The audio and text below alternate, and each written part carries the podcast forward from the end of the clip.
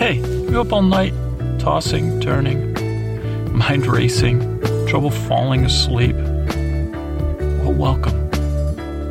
I think, I hope you're in the right place.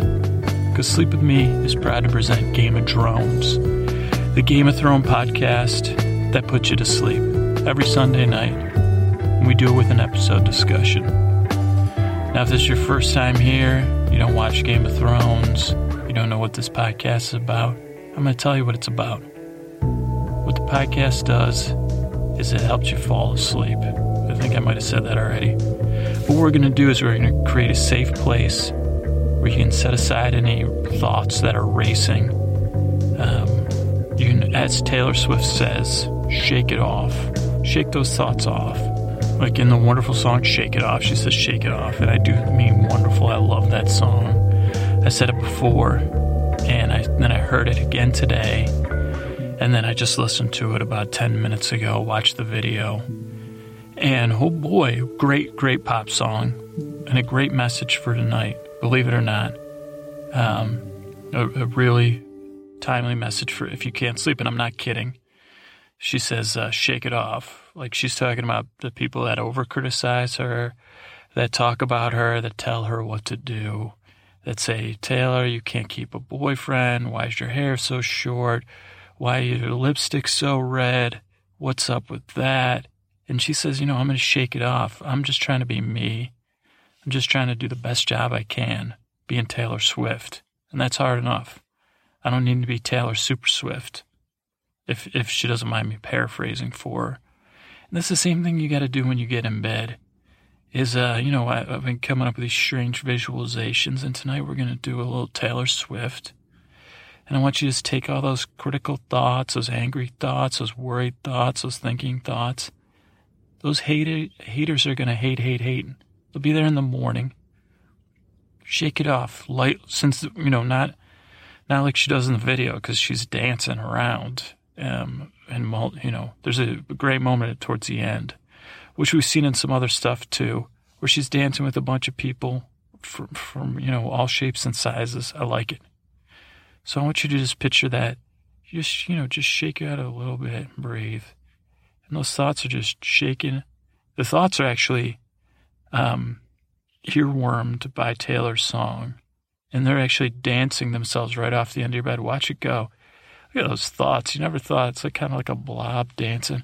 Because the thoughts are dancing off your bed and they're gonna keep dancing. They don't know what. You're gonna shake it off. Sh- oh, and your thoughts just fell right off the bed. Fell on the floor. They'll be okay. They'll be there in the morning. But they shook it off. 'Cause your thoughts are on the floor, floor, floor.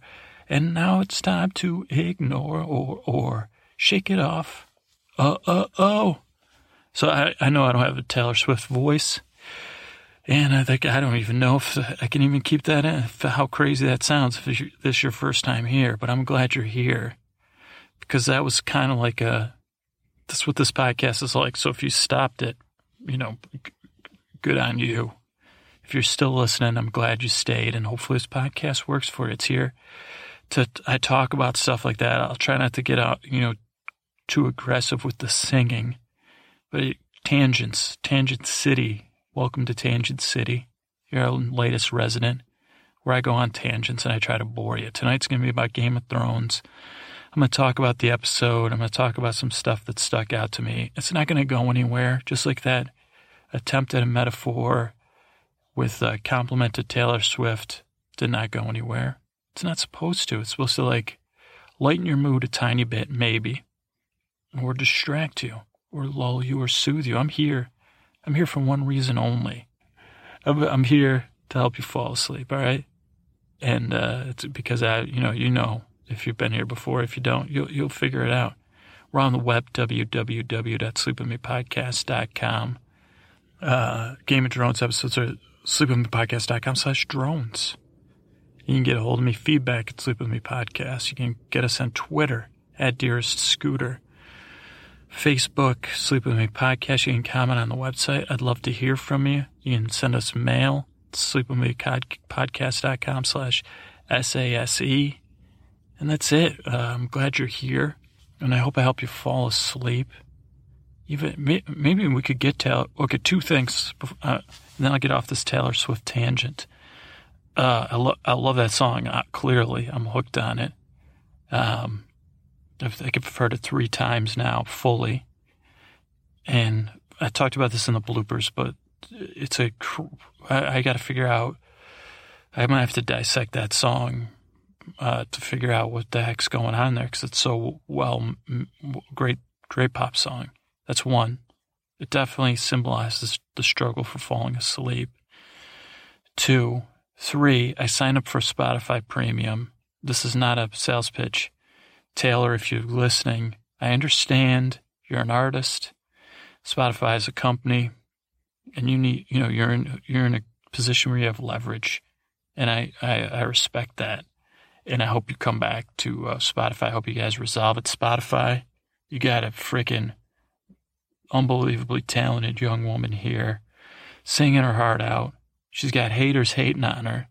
So let's work this out, okay? And hopefully we find a way forward into this new era for artists. And this is not a, of, uh, how everybody can make a little bit of money or more than a little bit if they, they deserve it. Like they're selling, like their song Shake It Off gets played like 8 million times, I would guess. It's just a low low ball in it. Um, but I'm not taking, you know, I'm not trying to take sides, but it's like, uh, in this new era of non-ownership that we're going into, it's hard to tell. I mean, if you're not going to own music or movies, which I, I don't really, personally, I don't have any interest in that. So yeah, maybe this new thing, I'm going to test it out. I'll let you guys know how it goes. Paying 10 bucks a month for this Spotify, which I was already enjoying. I already talk about it. And this is not a, you know, I'm not trying to commercialize nobody. I'm just, you know, you guys know how this works. My brain just goes and I'm just trying to keep up with it.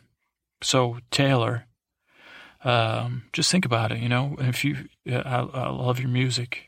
Well, I mean, the, the, Shake It Off and the other songs I've heard, but I, you know, I'd like to, you know, that's my pitch. I respect you and the stand you're making and Spotify again, I don't know your financials, so I don't know what, what, what's going on, what the underlying trends are. But I'm just looking to say, what, what's this non music ownership? And then where do we as a consumer stand? I don't know. There's making no, that's a tangent. That's how we work here. So let's get on to the episode. Um, first, I'm going to say some thank yous and then we'll break down the episode. All right, I'm glad you're here and I hope I helped you fall asleep already. If not, just stay tuned. Time for, uh, Time for the, the gratitude, uh, um, uh, Crone, Sweet Crone, Miller, Smith, Barkey, Jester, uh, Gods, well, Gods and the new Gods, the newest new Gods. Uh, this would normally be where I climb aboard the Gratitude Express, and uh, thank you, you uh, Gods, for uh, wonderful listeners like uh, Posty Posterson, Christopher, over at Sounds Like an Earful, who does our music, or Scott, Sir Scott and Jennifer, or the Lord and Lady of the podcast, of course, and our uh, dearest defenestrator, Nick Van Core, and all the other people that support our newest uh, member of the uh, team, our glittering, glittering researcher, Stacy. Uh, you know, thank you for those people who are new listeners, gods like uh, Brad B, Liz the Destroyer, Shauna B., Samara, December, Seagull, Super Girly. Uh, let's see, Brad B was from the website. Liz, Shauna, Samara, December, Seagull from Twitter. Super Girlies from Reddit. I know, guys, this doesn't mean anything to you. Clearly, a lot of stuff we're going to get to. Also, Tish, L, Dakota.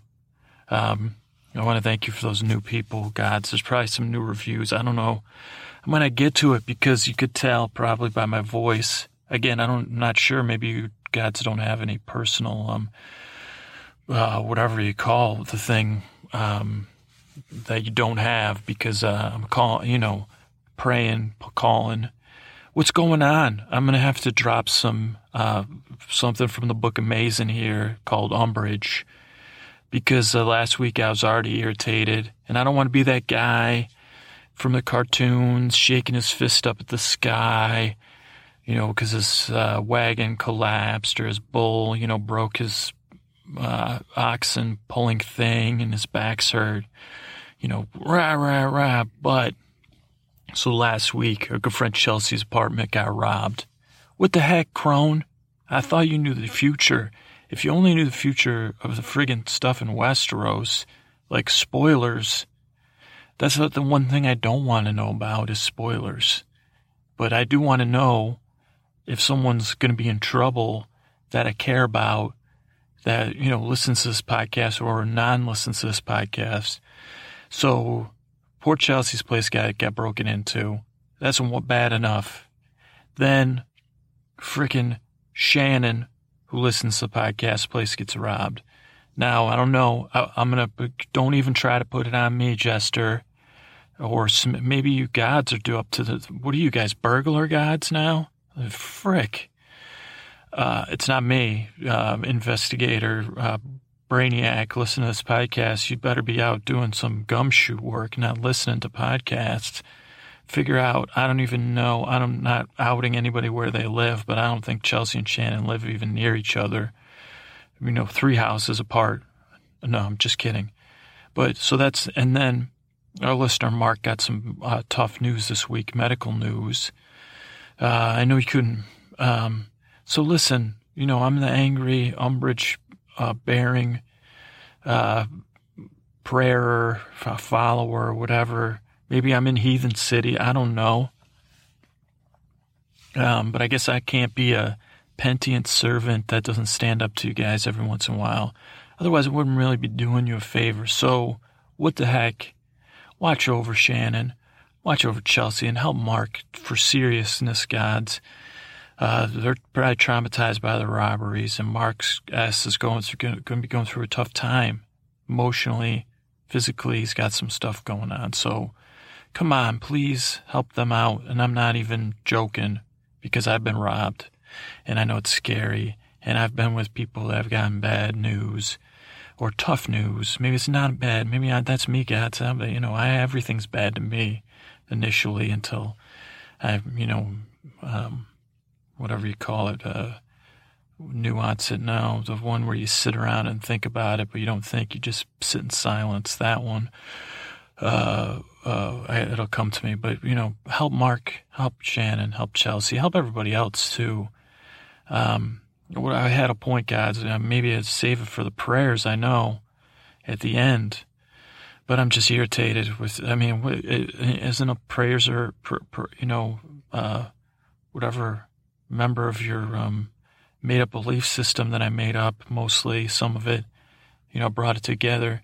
I'm just irritated, guys. I'm thankful and mad at the same time because I'm a human friggin' being. Okay, so that's it. Um, Go ahead, try to get me with a thunderbolt. Did you want to start trouble?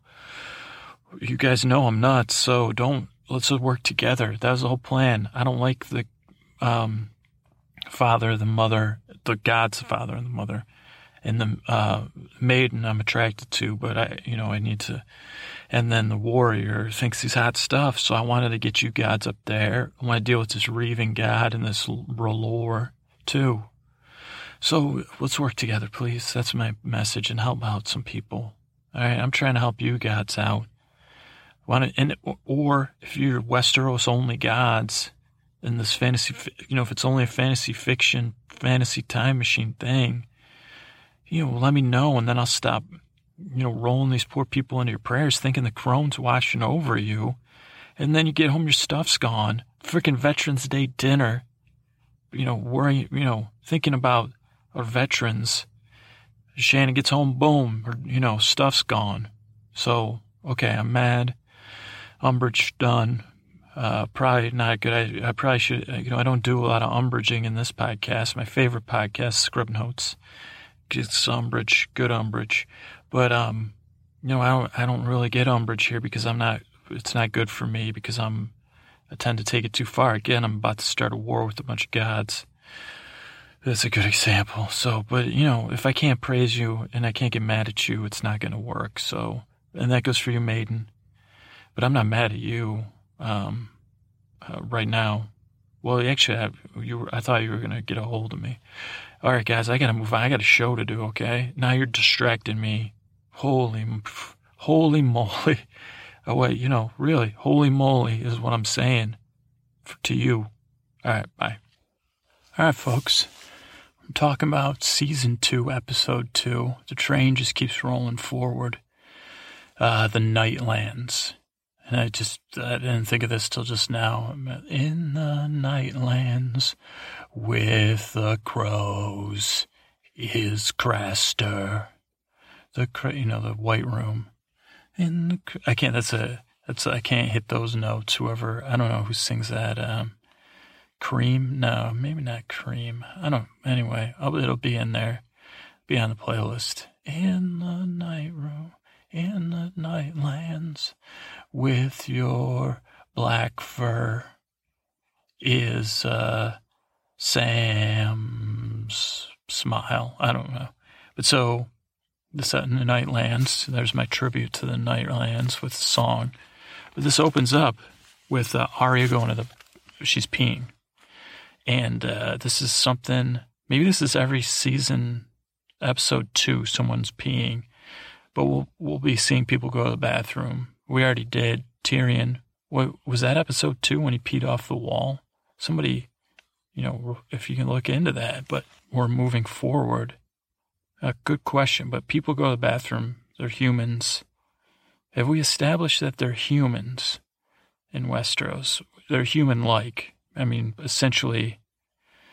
Yeah, let's just say they're humans. Let's not get into that territory. Okay, then she talks these guys in a cage, and a guy says a man has a name. I like that. Gold cloaks show up. They say they got a, royal warrant for one of the gutter rats.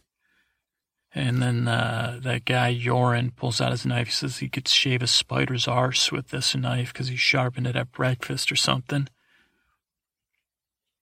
We jump forward. Tyrion walks in on Shae and Varys, and they're having one of those conversations where they're both laughing and getting along. What you say getting along famously? Uh, would be, I think that's what you say. They were getting along famously, and then uh, they kind of Tyrion's a little bit jealous, a little bit wary. He's uh, a little mean to Varys. They're talking in, um, you know, whatever. I don't know. You know, talking around stuff. And he says, you know, don't be messing with me. Don't be threatening me. And Varys like, I'm not threatening anybody, man.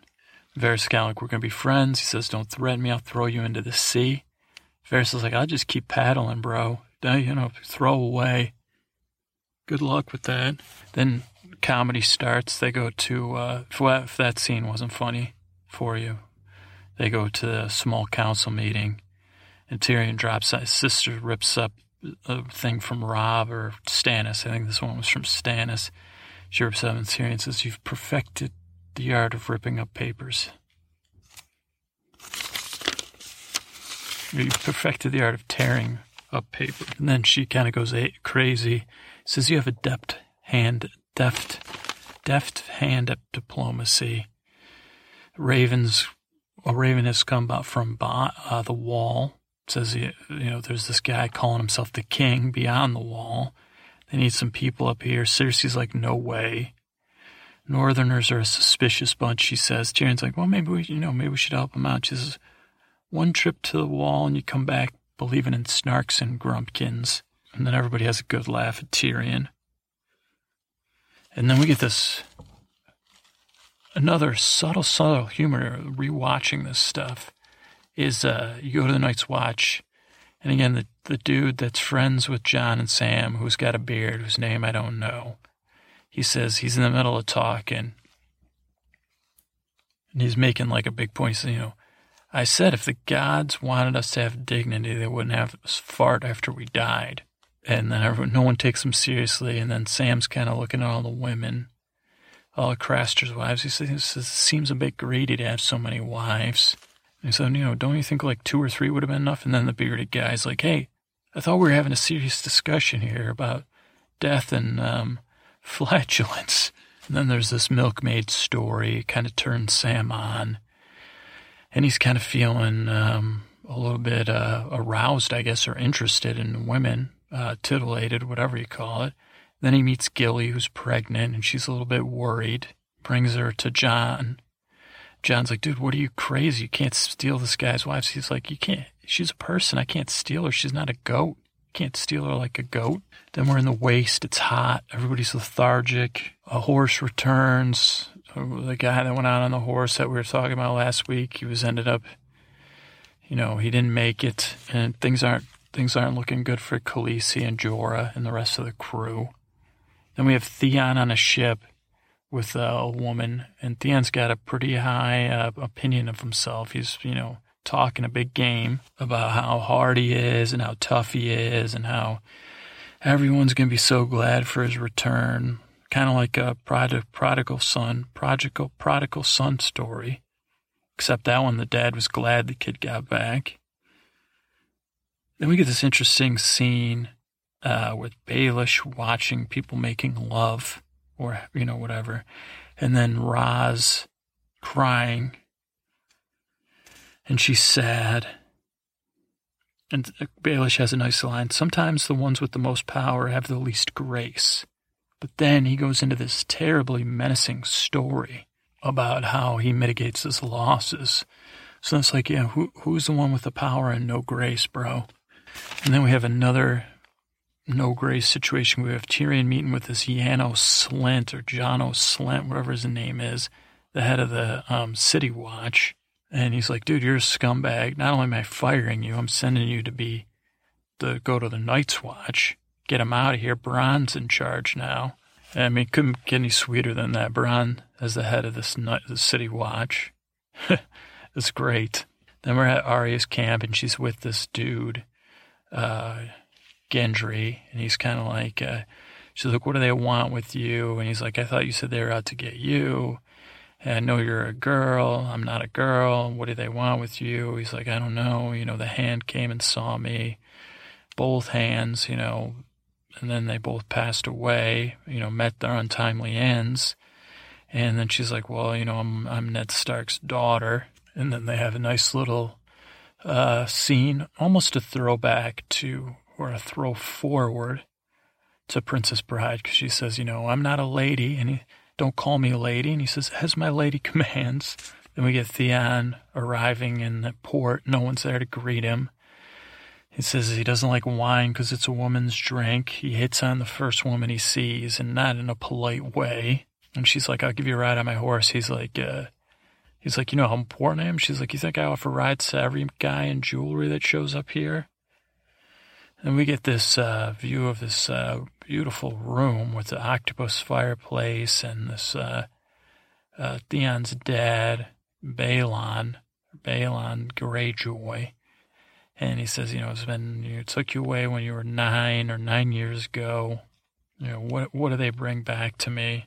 They ask him about his jewelry. You get the sudden sense like, oh, this, this dad is uh, not exactly uh, this ain't freaking uh, Bill Cosby here we're dealing with because he's like, is that what's that thing around your neck? Did you pay the iron price for that or the gold price?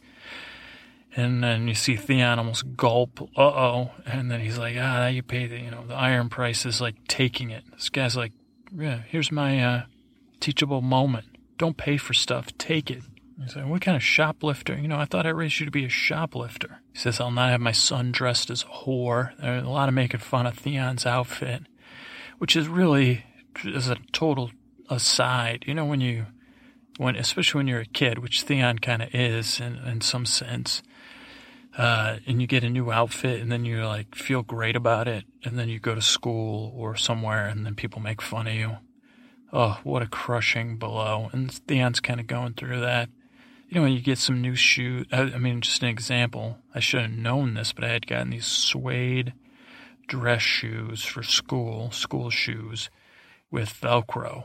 So that was two mistakes that I didn't have an older brother to warn me. Suede shoes are usually only in like every 14 years for about six months. So this was not that time. So suede, suede, bad idea. That's how it was brown, I think, and not a hip brown. And then Velcro on dress or like you know dress shoes. So it's a double made fun of whammy. So I've I've felt like Theon um, before. So yeah, he gets, and then he finds out the woman he's been going after, or like almost like um, making unwanted advances on, is his sister. And not only is that, she's like tougher than him. She's more, her father respects her. He considers her a warrior, and Theon just a joke. And then we get another scene out on wherever Stannis is at, Dragonstone, I think. And uh, we got my buddy, my number one dude, Sir Davos, the Onion Knight, talking to this pirate, Salladhor Saan or something, another hilarious character.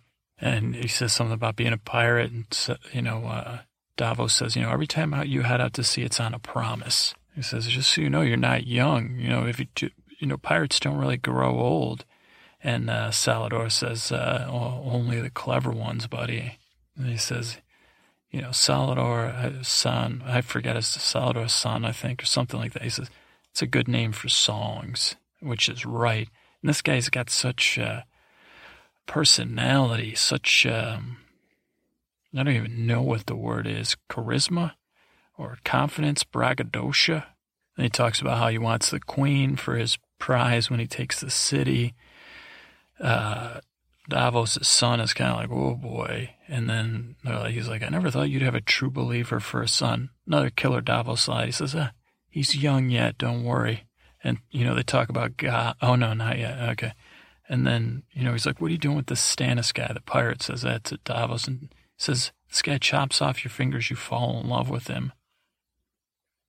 And then it kind of carries that forward because the father and son start talking about reading learning to read. They're kind of the the religious book of this uh, Lord of Light.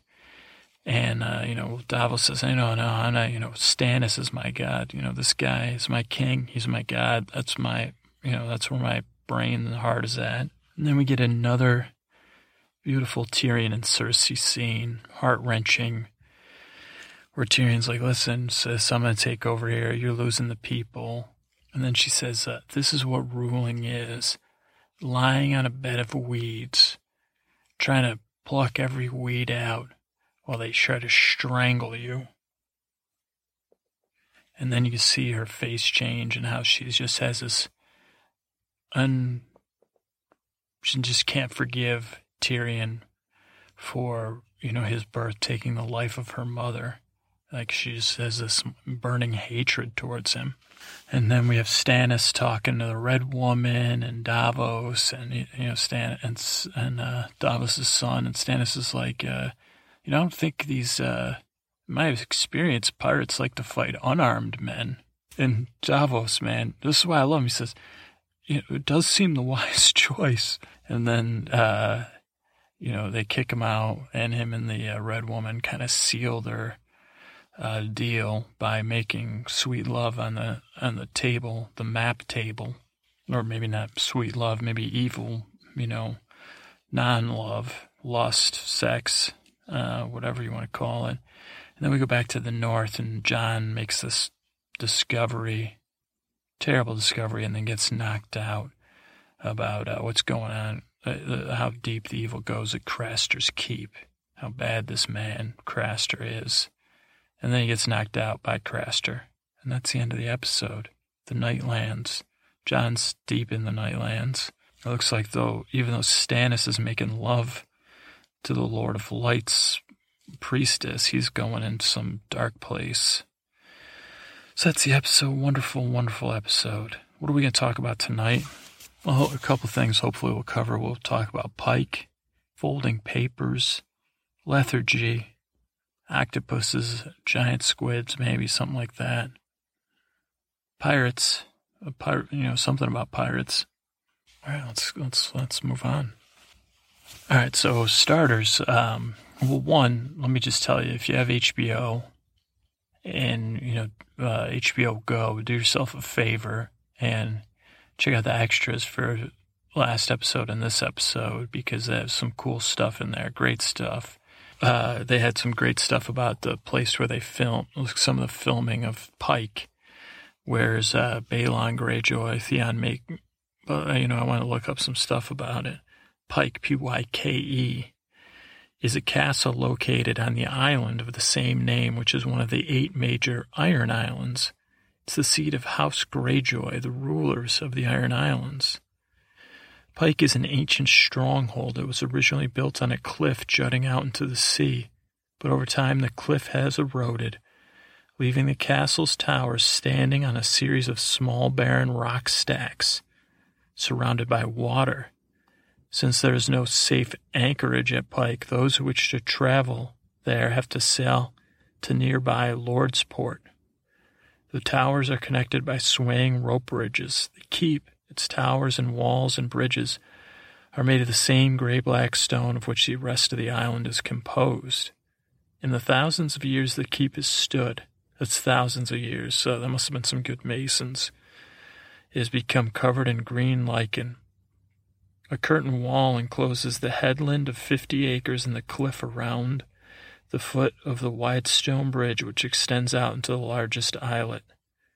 The stables, kennels, and livestock are located on the headland. The Great Keep, Kitchen Keep, and Bloody Keep all sit on their own islands. Towers and outbuildings are located on the stacks beyond them, linked to each other by covered archways. Where the pillars once, where the pillars stood close and, and by long swaying walks of wood and rope when they did not. To get to the sea tower, one must cross three bridges the last of which is made by rope. Here's the stuff at Great Keep. The largest islet is cut, capped by the massive Great Keep.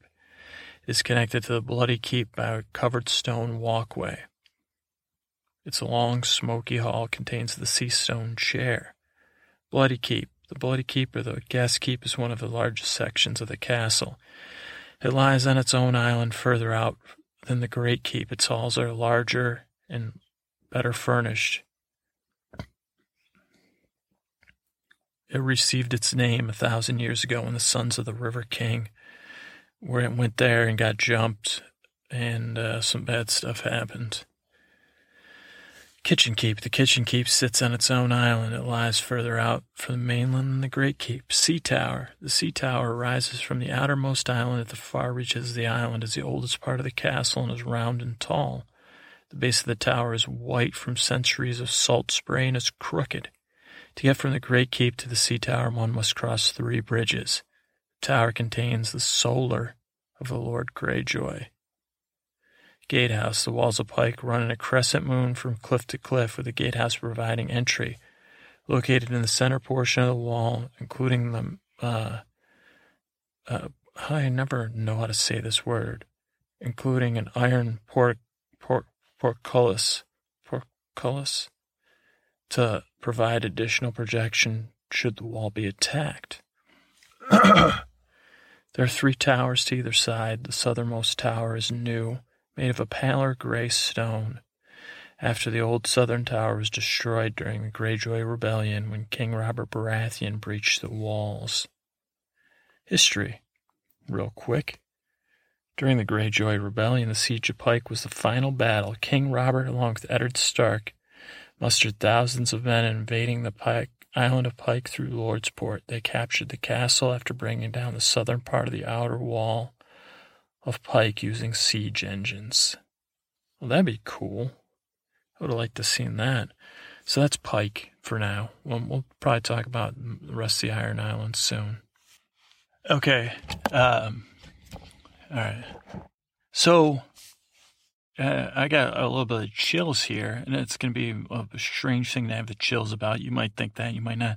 This is like one of the wonderful things about this podcast is uh well I just was I was a little bit behind my research, so I just had to do some research. So that's why I've got the chills right this second.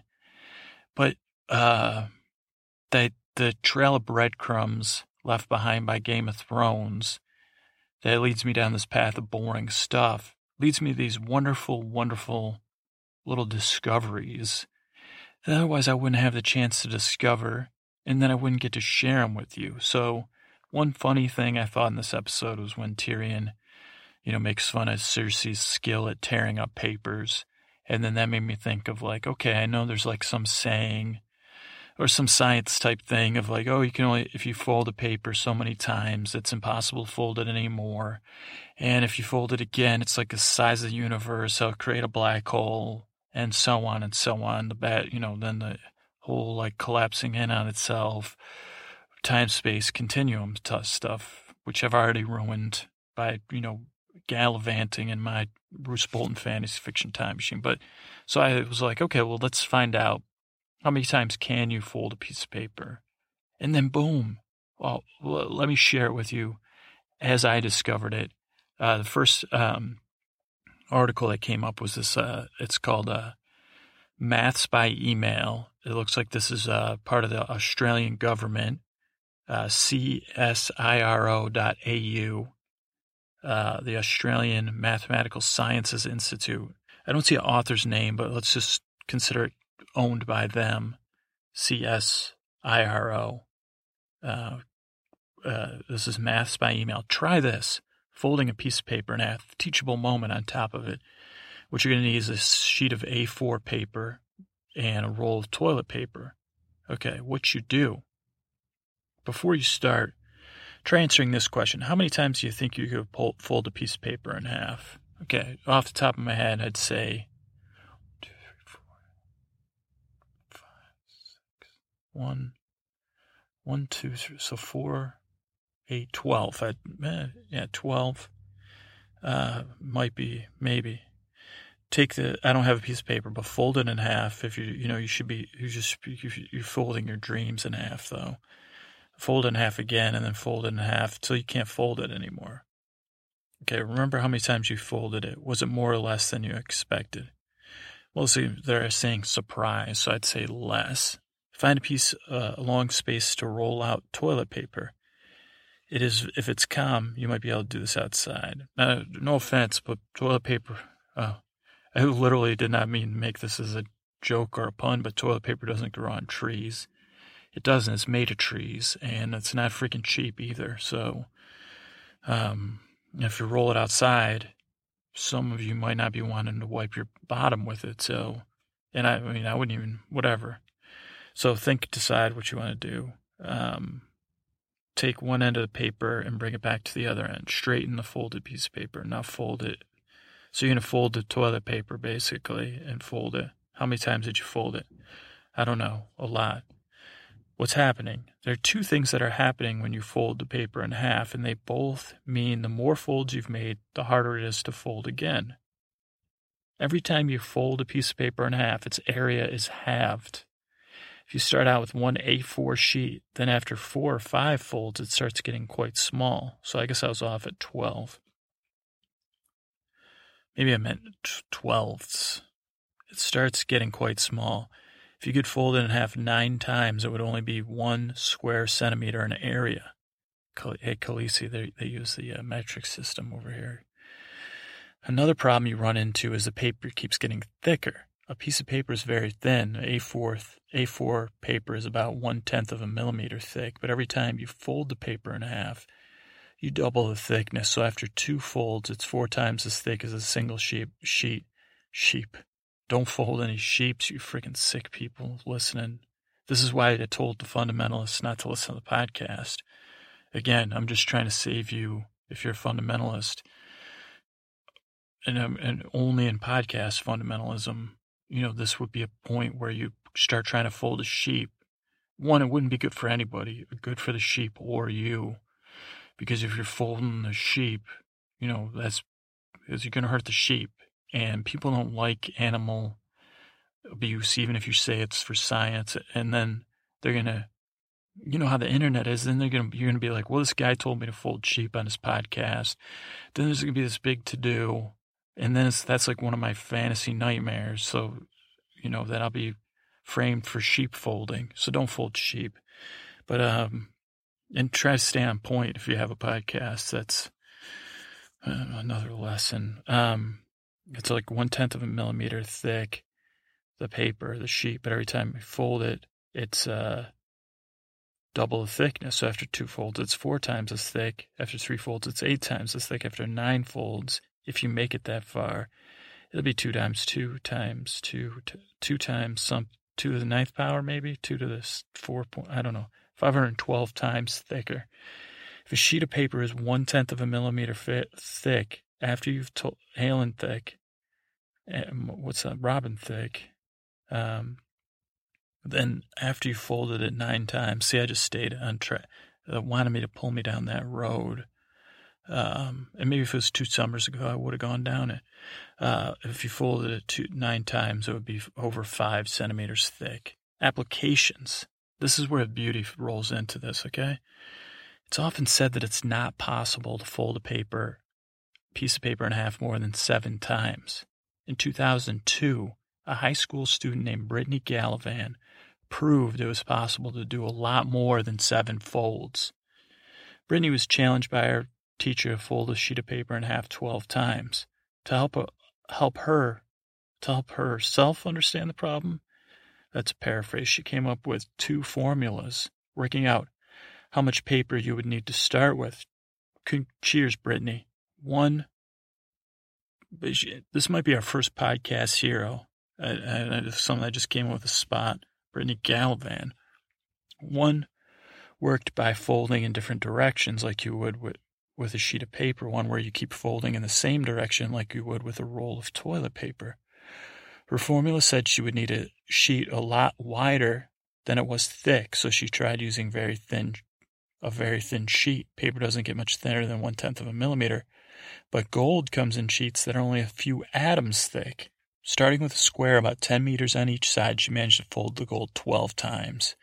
When she presented her solution to her teacher, the teacher said she had to fold a piece of paper, not a sheet of gold. See, man, no offense. I know there's probably a lot of good science teachers out there, but I, I think a lot of times if you end up a science or math teacher and it's not your passion, or maybe just kids like me, I was a difficult student. So yeah, put it back on myself. I apologize to all the science and math teachers out there for making voices like that when you're trying to actually make a point. Why do I got to put my spin on it? You know, in order to um, make 12 folds in a piece of paper, she had to find a special roll of toilet paper that cost 85 dollars and was 1.2 kilometers long. After seven hours of folding, she managed to get her paper folded in half 12 times. Great job, Britney. Uh, let's just look. It's uh, this is on Wikipedia.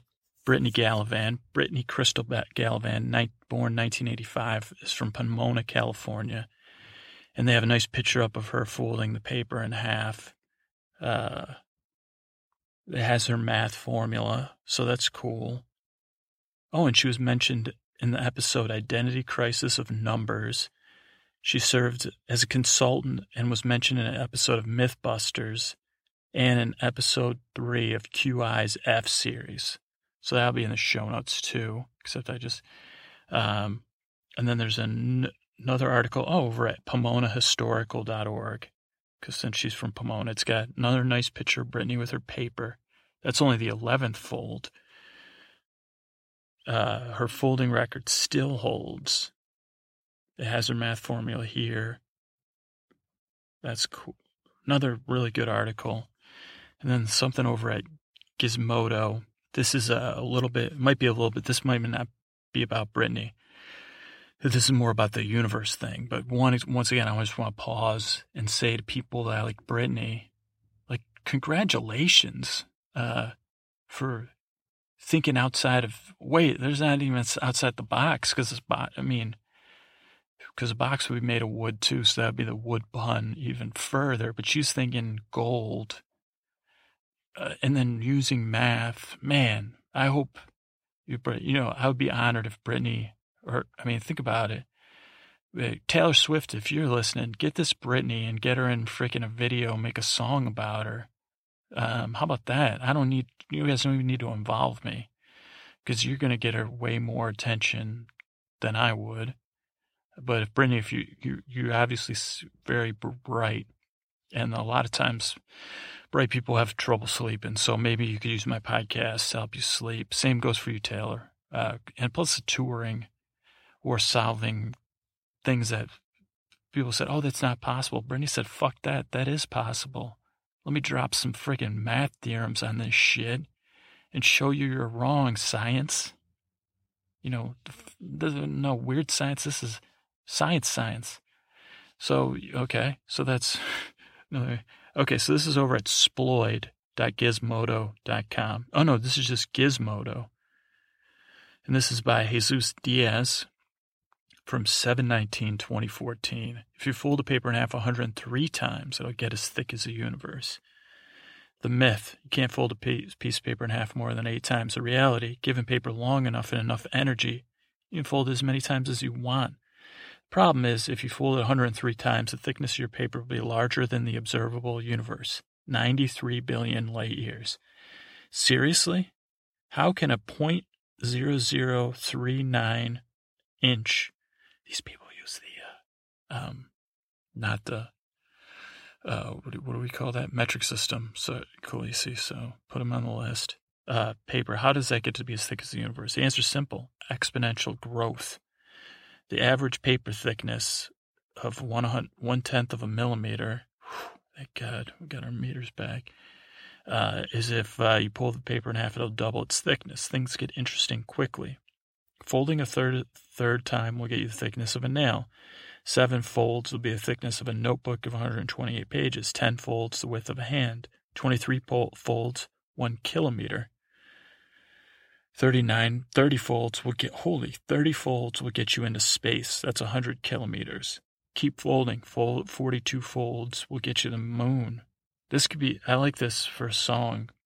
Uh, Taylor, Britney, 42 folds will get you to the moon. Or we, what did I, what was the name of my band? Uh, Transboredom Experience. Scooter and the tw- Transboredom Experience. 43 folds will get you to the moon. 451 folds will burn in the sun. But Britney Gallivant, uh, paparazzi for some reason it's going into that song. But, um, so 50, 51 to get you the sun. Fast forward 81 folds, you'll be at 127,786 light years, almost as thick as the Andromeda Galaxy. 90 folds would be 130.8 million light years, bigger than Virgo's supercluster, estimated at 110 million light years. Uh, Virgo uh, contains a local galactic group. That that's who can probably open for the transboredom experience. Galactic's a great group, but this is the local galactic group is different. Uh, Andromeda, our own Milky Way, and a hundred other galaxy groups. Finally, 103 folds to get outside the observable universe, which is estimated at 93 billion light years in diameter.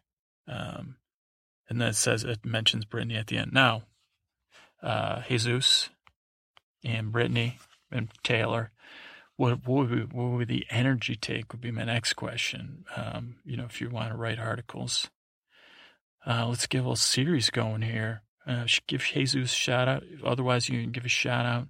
Bobby, F, if you're still awake, you're our resident article writer. Uh, how much energy would it take to fold that much piece of paper? And then freaking dietitians or exercitians, exercise people, how many calories did Britney burn? All right. What if Britney, Taylor, here's another idea. Let's, let's get, let's brand this. Let's, let's create a brand or whatever the hell they do.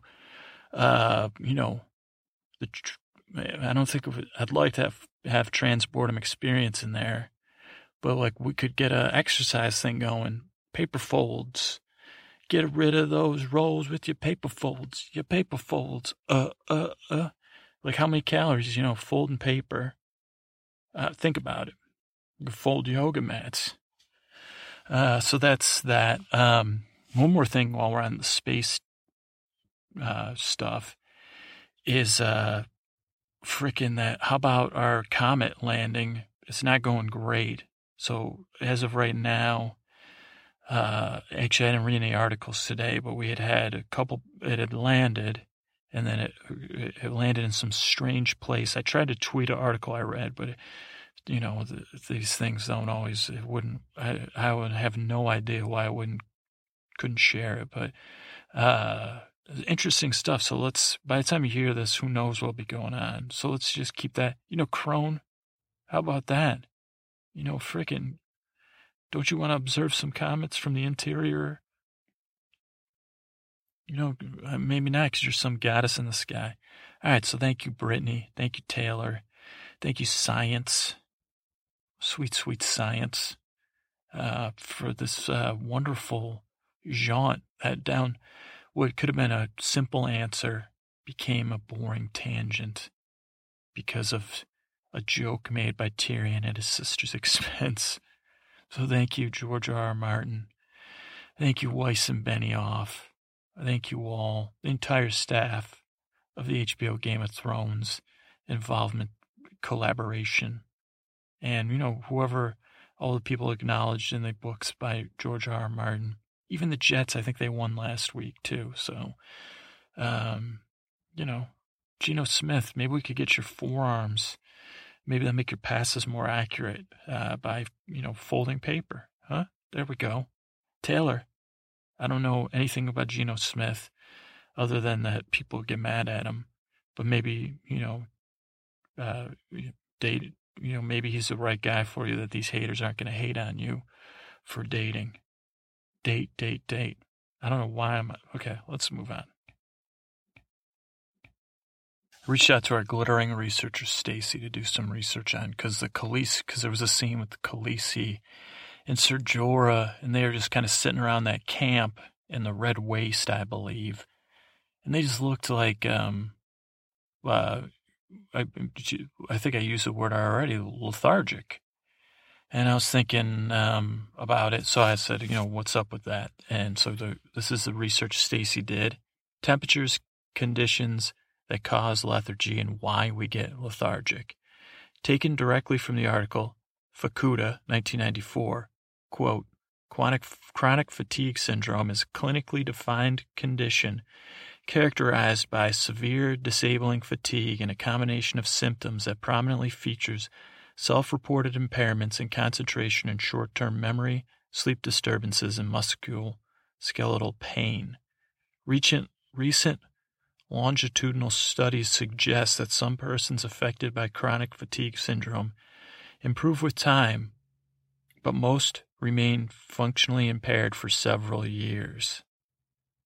Stacy, quoting Stacy, uh, I found an awesome fatigue scale that's extremely commonly used to assess uh, to assess all the mess ups are mine, assess lethar, lethar, leth, lethargy in research. Here are some of the items. Number one, I feel tired. Number two, I tire easily.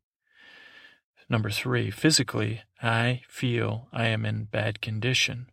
Number four, and if anybody out there, you know, says stop when you think you're, imagine yourself as um, our, our Khaleesi and Jorah. Physically, I feel I am in bad condition. That's three. Four, physically, I feel only able to do a little. That's four. Uh, five. I think I do very little in a day. Six. I get little done. Seven. I dread having to do things. Eight. I don't feel like doing anything. Nine. My thoughts easily wander. Ten. It takes a lot of effort to concentrate on things. The scale divides fatigue into several groups general fatigue, physical fatigue, reduced activity, reduced motivation, and mental cognitive fatigue. The scale has been shown to be a valid measure of fatigue, particularly and due to how well it coordinates with behavioral data, namely how well people are able to perform on a vision test. That's from Lynn, 2007. We're dropping some prime sources on you motherfuckers here, thanks to our researcher.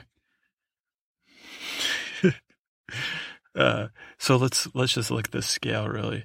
Uh, one, I feel tired. Definitely, that's a yes. Tire easily. That's a double yes. Physically, they're in bad condition. I would say yes. Physically, they're able to do only a little. Yes. I think I do a little in every day in a day. Currently, that's a yes for Khaleesi and Jorah. Six, I get a little done um, possibly seven, I dread having to do things. Khaleesi doesn't really, she might dread it, but that doesn't hold her back. She knows that sometimes leaders like her have to do dread, you know, overcome dread. I don't feel like doing anything that doesn't apply to either one of them.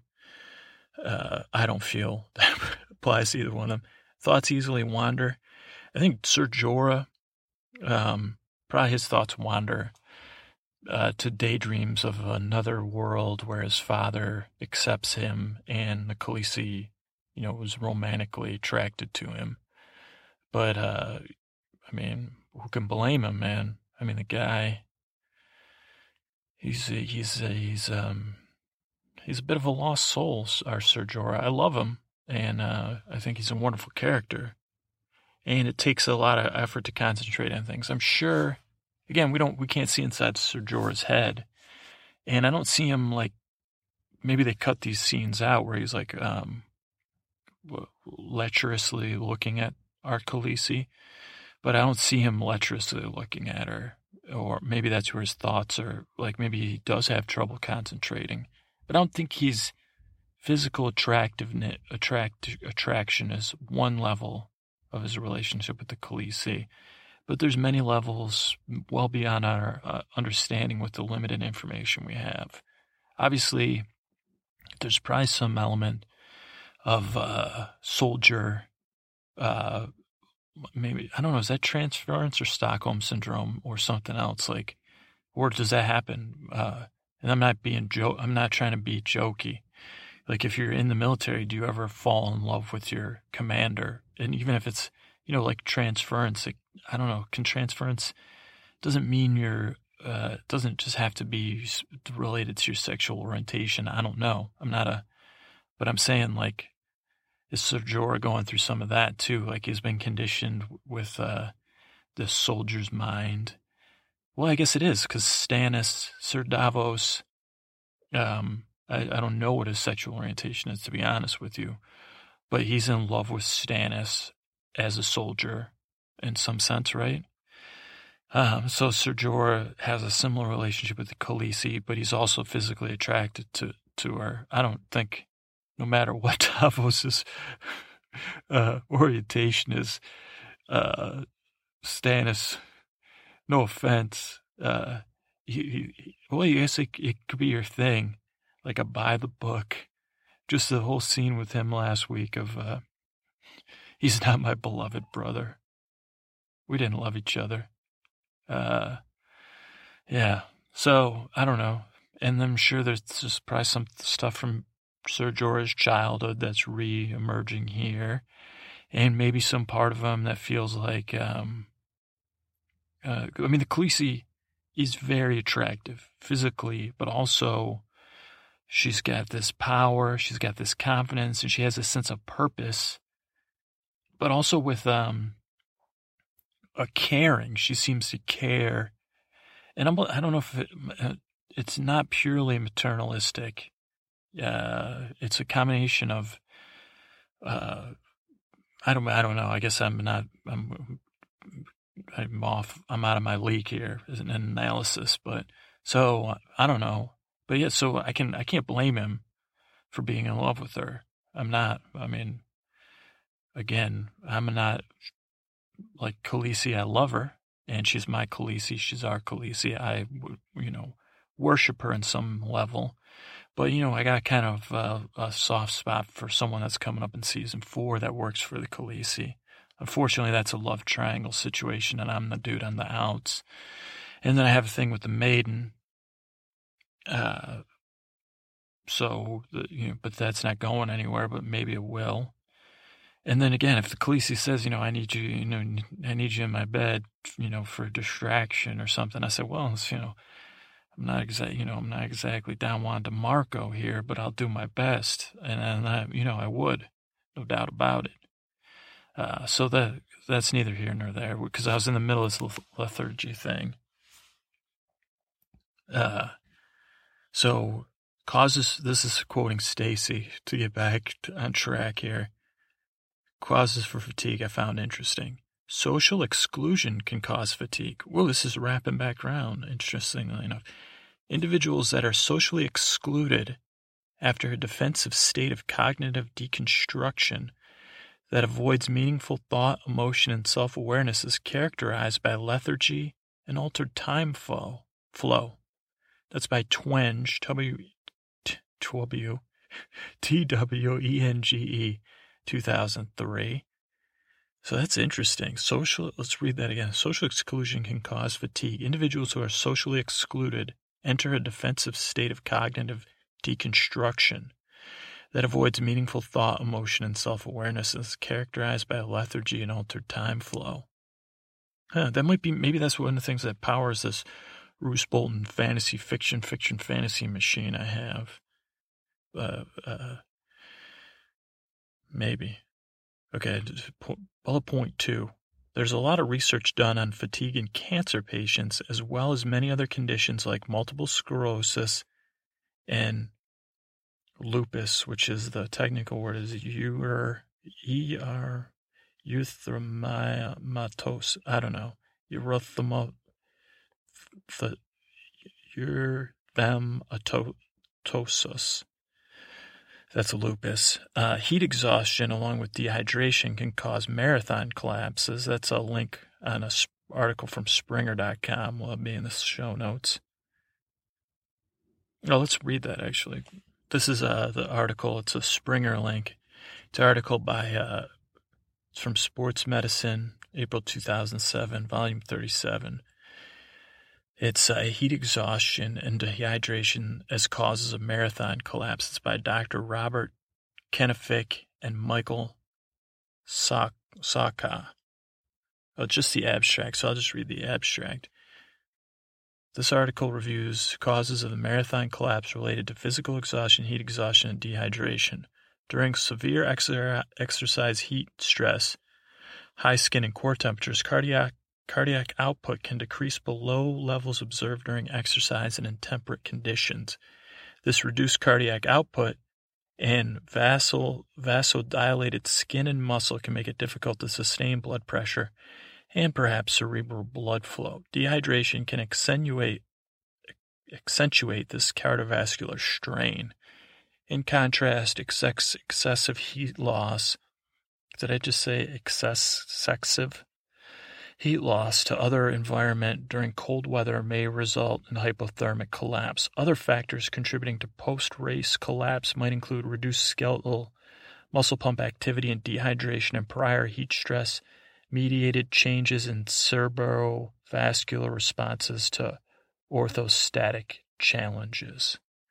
And that you can purchase that article over here at Springer Link. Um, probably can get it through his local library too. All right, uh, uh, that's it. Thank you to our glittering researcher, Stacy. One thing about this Pyke Castle was that uh, it had uh, this giant squid fireplace, or kraken, I think is their god, or there's it's on the Greyjoy um, sigil maybe is like a giant squid. So I had to look up some info, of course, about giant squids.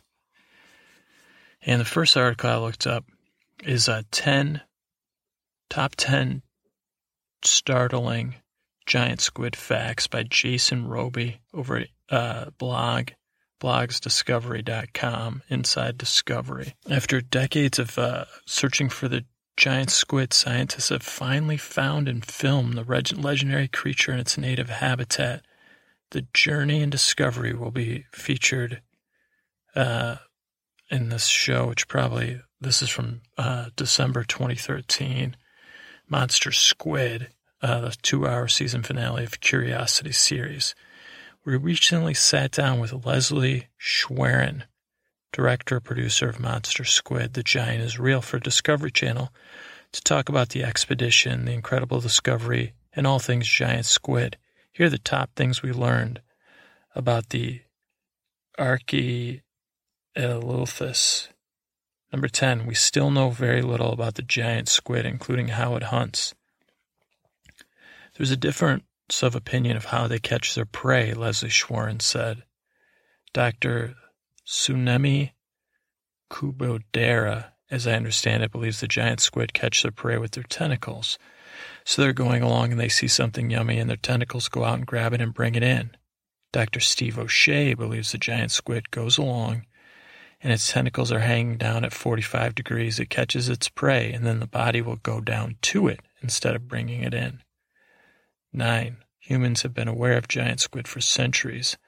Although no one has ever seen a giant squid alive until it's in its natural habitat until now, humans have been clued into its existence for centuries, perhaps even longer. Giant squid carcasses occasionally wash ashore, and there have been sightings of giant squid at the ocean's surface. The ancient Greeks may have been the first to describe the creature in the 4th century BC In the first century BC, Pliny the Elder wrote of an enormous squid in his natural history. An animal he described that had 30 foot longs, weighed 700 pounds, and had a head as big as a cask. There's an even larger squid than the giant squid, the colossal squid, which has not been seen alive in its natural habitat, is thought to be even larger than the giant squid, though its tentacles are shorter. The largest known colossal squid was hauled to the surface by a fisherman off in New Zealand in 2007. It weighed a thousand pounds. Number seven, the giant squid has a sharp beak. Giant squid have a big old beak that is supposedly really sharp, said Schwerin. Shaped like a parrot's beak, the giant squid's beak is hard and resistant to fractures and bending. It likely uses its beak to dismember and paralyze its prey, although no one has ever seen a giant squid feeding. 6. Giant squid battle sperm whales. It's pretty clear that just sperm whales eat giant squid, and giant squid don't go down without a fight, said Schwerin. Scientists and just anyone walking on the beach seeing a sperm whale will often see sucker marks and bite marks from a giant squid. If they open up the stomach of a sperm whale, they'll also see the remains of a giant squid, especially the beaks, because the beaks can't be broken down. Scientists speculate that the battles between giant squid and sperm whales are pretty vicious. 5. Giant squid regenerate their tentacles. The giant squid we found don't have tentacles, said Schwerin. We don't know why exactly. It could be they lost it in a fight with a sperm whale, or they hooked it on a fisherman's line, or that it severed their tentacles, but the tentacles regenerate. Not all squid regenerate their tentacles, but certain deep sea squid, like the arch it can sacrifice them as a defense me- mechanism allowing them to escape quickly to safety. The giant squid is as long as a whale, number four. What's fascinating is its size. It's really big, it can get up to 50, 60 feet long, which rivals the length of most whales. Tentacles make up the lion's share of their length. Tentacles aside, the giant squid body is the length of a large adult great white shark. Number three, the giant squid's eye is as big as your head. Its, its eyes are supposedly the largest in the animal kingdom as big as a basketball, perhaps. I mean, bigger than my head, which is amazing to think about. And so that's why they can see in the dark. We can't see down 2,000 feet. It's all dark to us, but they see things. They can see light trickling through because their eyes are so big. As big, as gigantic as they are, number two, giant squid are really hard to find. It's really hard to find giant squid in their natural habitat, says Schwerin. They're really deep, 2,000 to 3,000 feet down. It's not a hospitable environment for us. So we have to go down at submersibles, which are loud and have lights that scare them away. I imagine it's probably really hard to find a giant squid because we don't know how to behave or survive in their environment. So we need all this equipment that's loud and bright and scares them away. But I think they're shy creatures, they're solitary creatures, and they don't swim in schools. Even though there may be millions of them, they're spread out through the seas, and it's like a needle in a haystack. 1. The giant squid is really a gentle giant. Hodor. That's huge. It's weird looking. We know that, said Schwerin. And I think people are fascinated with monsters. It does fit the description in a way of a monster, even if it's a gentle monster. But our imaginations take off, and we think of it as this crazy monster of the sea that'll take down ships and sailors. There certainly were stories about it doing that in the past, and it really does excite people as they love their monsters, especially ones they haven't seen. So that's Giant Squid. I'll put another article in the show notes too about that. Thanks. This episode had the, our wonderful pirate friend Salladhor Saan or whatever, and it made me think pirates. That made me think of Pirates Ray and Pirates of the Caribbean, the ride at Disneyland and at Disney World. Now, I couldn't get Ray over here for a segment, but I did some research on this ride. So I tried to find out, you know, I don't know, stuff about it.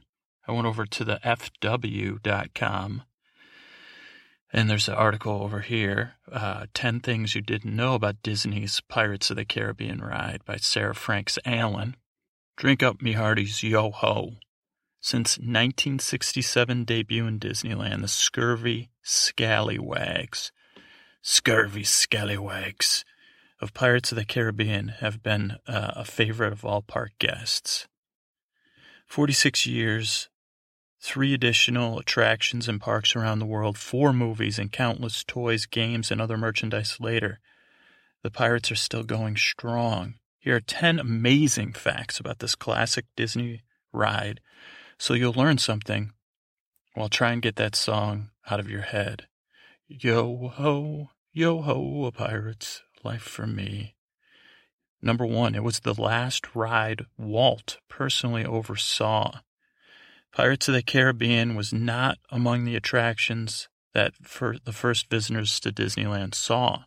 New Orleans Square, the section of the park where the ride can be found, wasn't even built till 1966, 11 years after the park opened. But the idea of a pirate themed attraction for Disneyland was around since the 1950s. One of the earliest ideas was a pirate museum to be housed underneath New Orleans Square. Pirates was also the last attraction to have Walt Disney himself personally oversee its construction. Walt Disney passed away in December of 1966, and Pirates opened to the public in March of 1967. Two, animation greats voiced the pirates. I think this is like Walt's Nine Angry Men or Seven Wise Men, uh, something. Walt, Walt's got these guys. I don't know if the Sherman brothers, the lovely Sherman brothers from uh, Mary Poppins, were one of Walt's wise men. Maybe not, because they were, I don't know, they're anyway. You can hear a lot of Disney Parks regulars voicing the various pirates and townsfolk. The actors from the movies all provide the voices for the respective characters. Several of the main pirates unique to the ride are voiced by Paul Frees, the voice of the ghost host at the Haunted Mansion, Donald's un- uncle Ludwig, Ludwig, Ludwig Van, Von Drake, and countless other characters for Disney. Jay Ward and Rankin Bass, Thurl Ravenscroft, voice of a Singing Bust from Haunted Mansion, and Tony the Tiger from Your Breakfast can also be heard on the ride. Cool. Three, a very long chess game. While you're waiting to get on the ride, you can check out a pair of skeletons on either side of the chessboard. A popular rumor states the board is set up in a stalemate, implying the two pirates sat playing the game unable to make a move until both died. But the internet has yet to reach a consensus on whether or not this is true.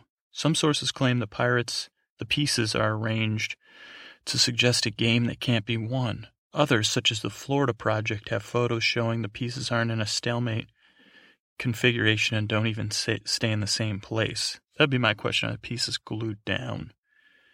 Yeah, I mean, that's a, I don't know. Cannonballs are illusion, number four. Both the Disneyland and Walt Disney World version of Pirates fe- feature a battle between the pirate ship and the town's fortress, with both sides lobbing cannonballs at each other. Of course, since launching heavy metal balls over guests' heads would be a lawsuit waiting to happen, no actual cannonballs are used. Moving cannons, flashes of light, and blasts beneath the waves give the illusion of projectiles being fired and hitting the water. The recent addition of an air cannon blasting guests in time with cannon fire adds to the effect of unseen cannonballs whizzing by. Number five, the original ride was racy. The original ride featured a scene where several pirates chased after giggling local ladies and one heavy-set lady being pursued by a pirate. This particular tableau, is that right, tableau, has been changed several times to keep up with what modern guests felt was appropriate for a Disney park ride. At one point, the heavy-set lady was given a rolling pin to chase the pirates off. Later on, the ladies and the pursued pirate were given food items, changing the object of the pirates' desires from the ladies themselves to the goodies they were carrying. The giggles were dropped from the soundtrack as well. Curiously, the bride auction scene remains unchanged. Six, the secret to the fire effect is the fire effect in Pirates is surprisingly simple. It's just a combination of cloth, fans, and lights but when seen from afar, it looks like the town is burning. The effect has fooled many riders into thinking that real fire is being used, including one Anaheim fire chief, Chief Dumbass, who was on the verge of shutting the ride down until he realized the flames weren't real. 7. Yo ho, a pirate's life for me.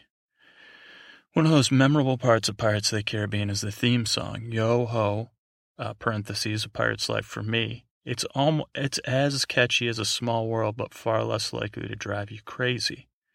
The music for this classic tune was composed by George Bruns, who co-wrote the Ballad of Davy Crockett and scored numerous Disney films. The lyrics are by Francis Xavier Atencio, better known as X, who also wrote the original script for the ride, as well as the script and theme song lyrics. Theme song lyrics for the Haunted Mansion. Number eight, the tired pirate has also been censored. Another scene that has undergone several changes is the tired pirate, also called the poop pirate. When the attraction opened, he was holding a petticoat and spouting all manner of pirate themed innuendo about the young woman hiding in the barrel behind him. Once again, lust was replaced with gluttony. Interesting that gluttony is more culturally acceptable than lust. I mean, I guess and by me, not on this podcast, but I mean, gluttony is our our thing. We just smash them together. Why not have both? Uh, and the pirate switched to talking about the delicious food he had eaten. Not everyone loved the changes to the ride. X, X himself derisively called the revamped version Boy Scouts of the Caribbean. Nine, from the parks to the films and back again. Following the success of the Pirates of the Caribbean films, the rides in Disneyland and Disney World were altered to include characters from the movies. The town is now under attack by Captain Barbossa. Jack Sparrow can see him, be seen hiding throughout the town and at the ride's conclusion. More recently, the mermaids from the latest installment, installment of the series on Stranger Tides were added to the ride. 10. Pirates in the Mist. One of the most impressive movie related additions is what appears to be a waterfall with the face of either Davy Jones or Blackbeard emerges, warning guests of the dangers ahead. As the boat reaches the waterfall, both the face and the water vanish. All of it is just a projection on mist. So that's 10 things you didn't know. Let's just read through the Pirates of the Caribbean ride. This is from pirateswicca.com. And I don't see an author, probably because it's like a community. Pirates of the Caribbean ride. And here, and then in here, we have a special attraction. We call it Blue Bayou Lagoon. People are going to get on a boat here and ride through the lagoon. And then as they get around here, we're going to take them down a waterfall and take them back into the past days of pirates. You know, where the whole Caribbean area was full of pirates, and they are always sacking towns and things. That's a quote from Walt Disney. Pirates of the Caribbean, in case you didn't know, is a dark water ride that opened in Disneyland March 18, 1967.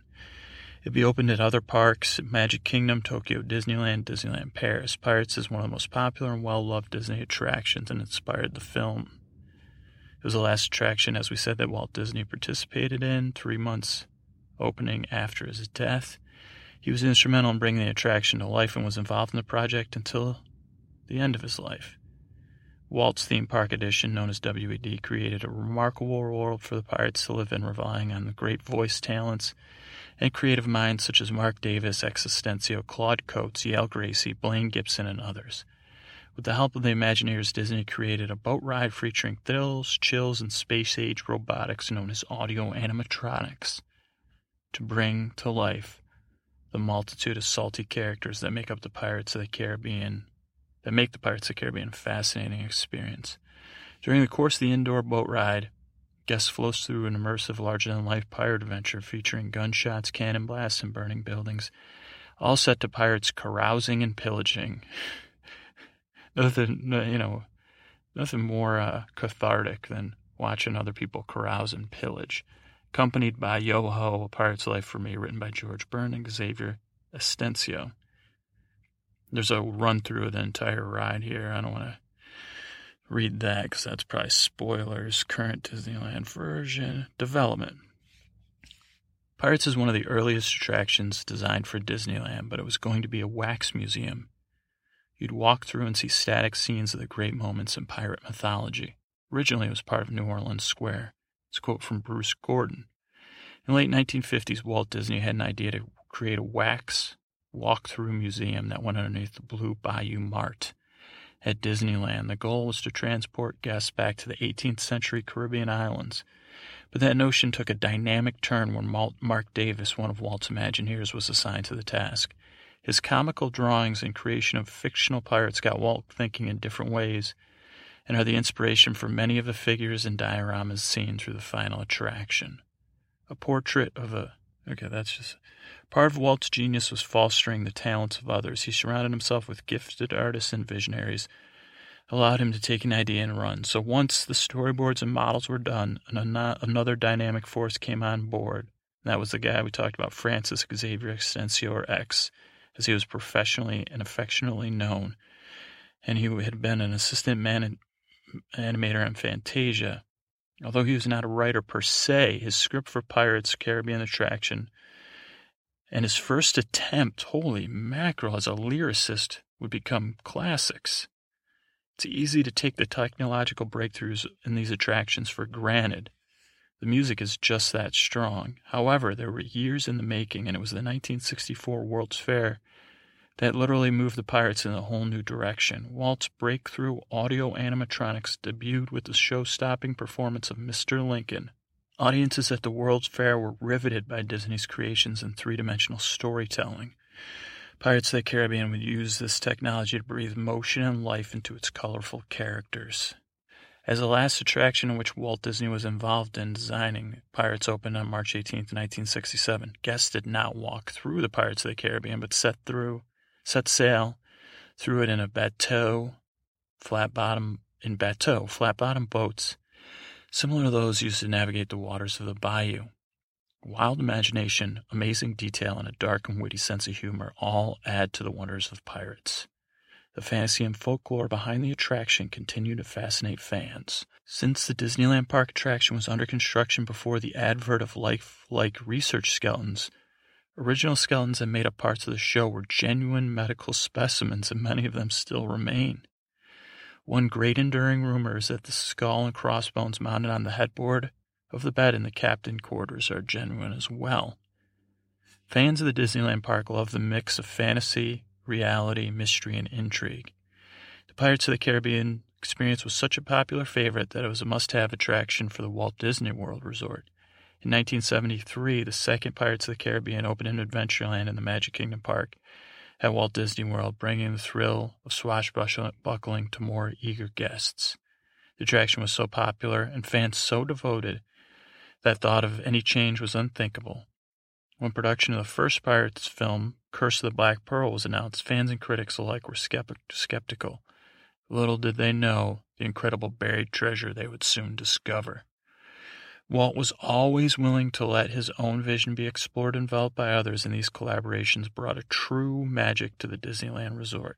The same goes for the Pirates film, which used the attraction as a springboard to magical movie adventure. And now, the movies have inspired the attraction, innovative special effects, and popular characters Captain Jack Sparrow, his nemesis Captain Barbossa, the ghostly Davy Jones, and the legendary Blackbeard have been woven into the attraction's story. And that's it for Pirates of the Caribbean. Or as um, uh, a young girl once said to me, I'm going to go on Pirates of the Caribbeaner. I love Pirates of the Caribbeaner.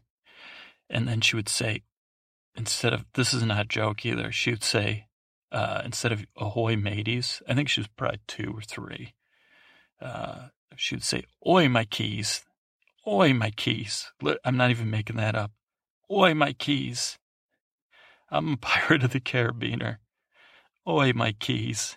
Oi, oi, my keys. but you can't make that stuff up either. That's what's so great about it. Oi, my keys. All right. Hello, hello. This is uh, Lord Tommen, Sir Tommen, coming into you from uh, the Red Keep. Live, live. Can I say live? I've, I've, uh, I, I, I've, I, I, no one knows about our secret audio. Uh, the person, uh, the the master of uh, what do you call yourself? The master of dreams. Don't talk about that, Tom. And I told you that no one can. Uh, this, George R. R. Martin finds out about this. Uh, oh, okay. Who's George R. R. Martin? Uh, never mind. I didn't. That's my um, uh, that, that's where the king from the land I'm from. Oh, so this man that's here in my room, alone with young Tommen, and and Sir Pounce, uh, he, he comes into my bedroom at night, and he gives me this strange microphone and says, uh, "Tell a story." And he said he's from the King R. R. Martin, is his king, but I'm not supposed to tell his king that he's in my room with a microphone, which is what I'm talking into, and there's things on my ears. How, and how, what's the electricity? Electricity is, uh, he said it's powered by eels, which send signals through them to, uh, I'm afraid of the eels getting me, though. Okay. Excuses, folks.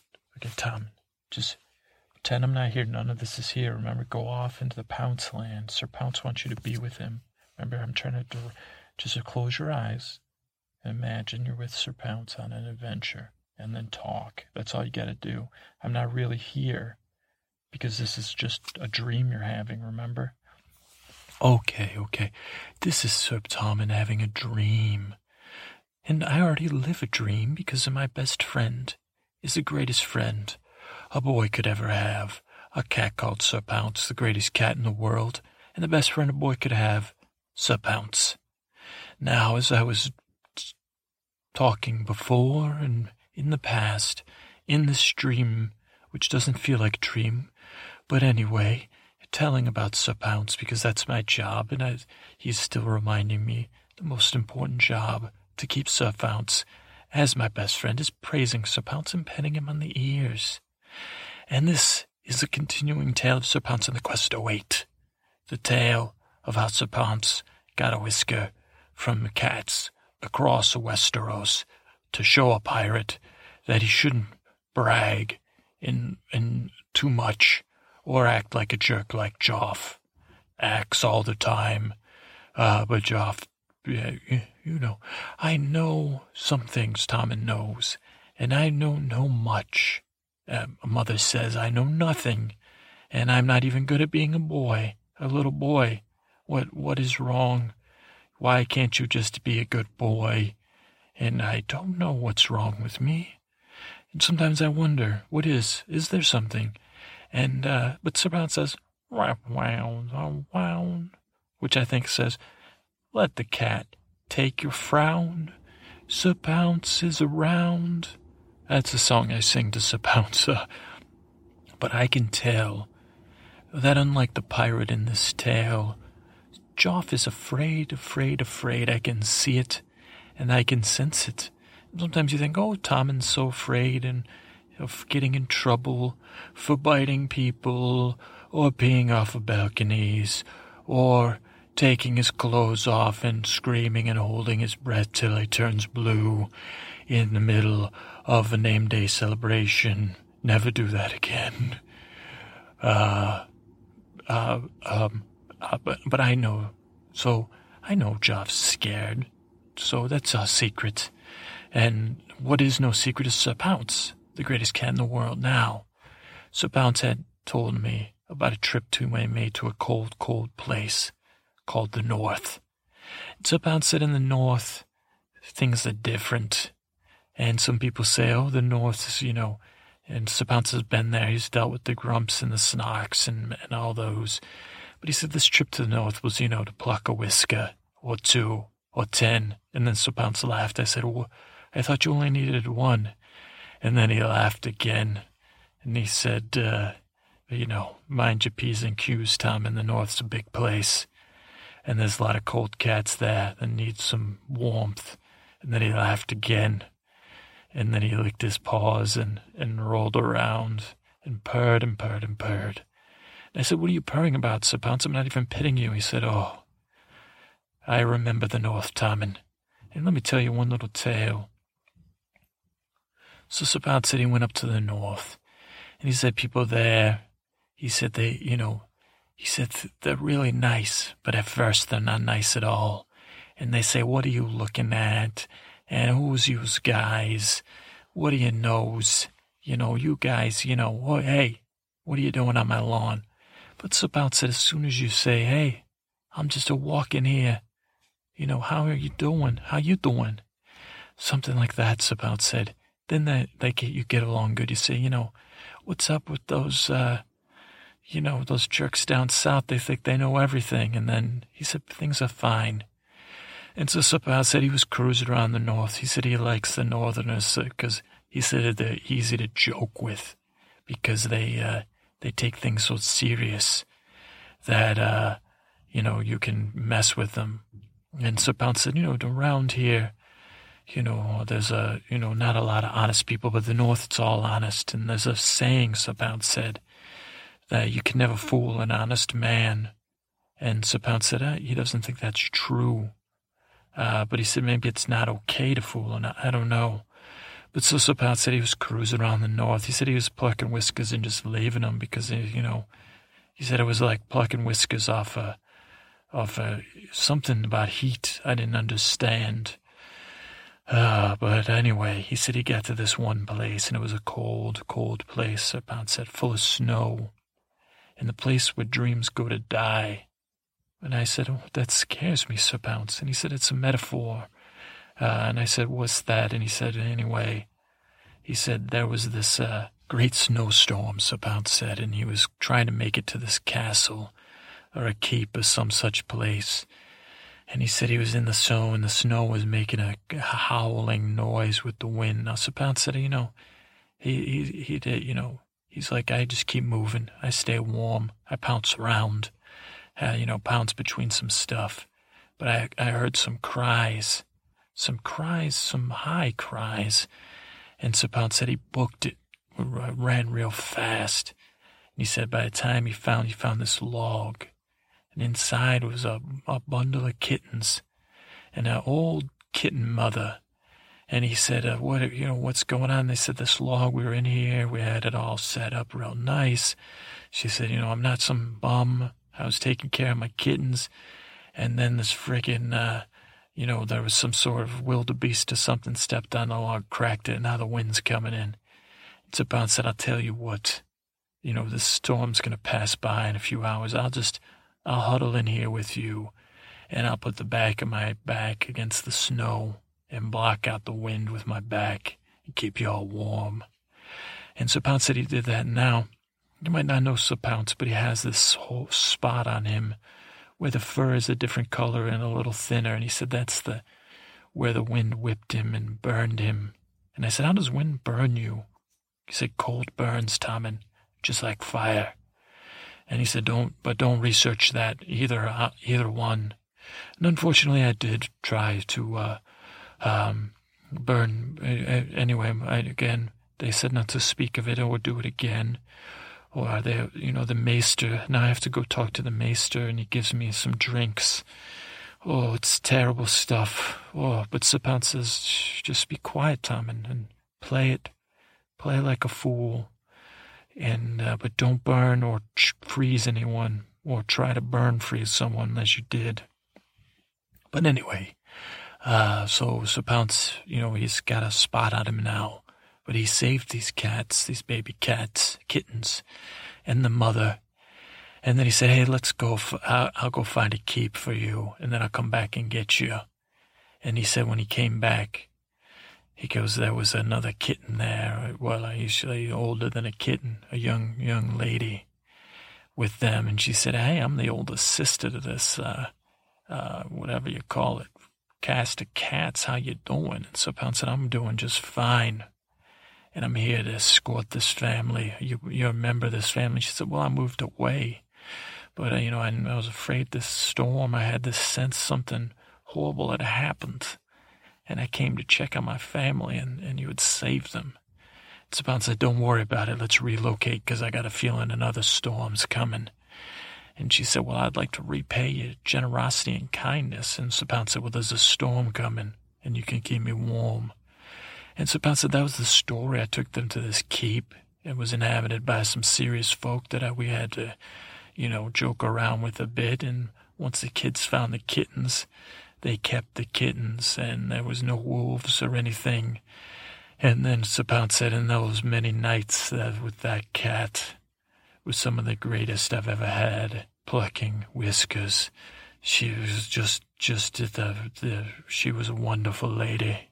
And, uh, Sir said, one day, Tommen, well, you might not ever understand any of this, but unfortunately, but I'm your protector, Tommen, and I'll keep protecting you because you're my best friend. And that's something I like about you, Tommen, and I just don't want those people. They're all trying to break you down, Tommen, and tell you what you are, but one day you're going to find out, Tommen. And it won't involve any of this strange. You're acting out, Tommen. And Sir Pounce is here. You don't need to act out, because I'll always be here. Just like that cat said any time you come to the north, stop on by. But I forgot the name of that town. And I don't need to remember it, because I'll always remember being there.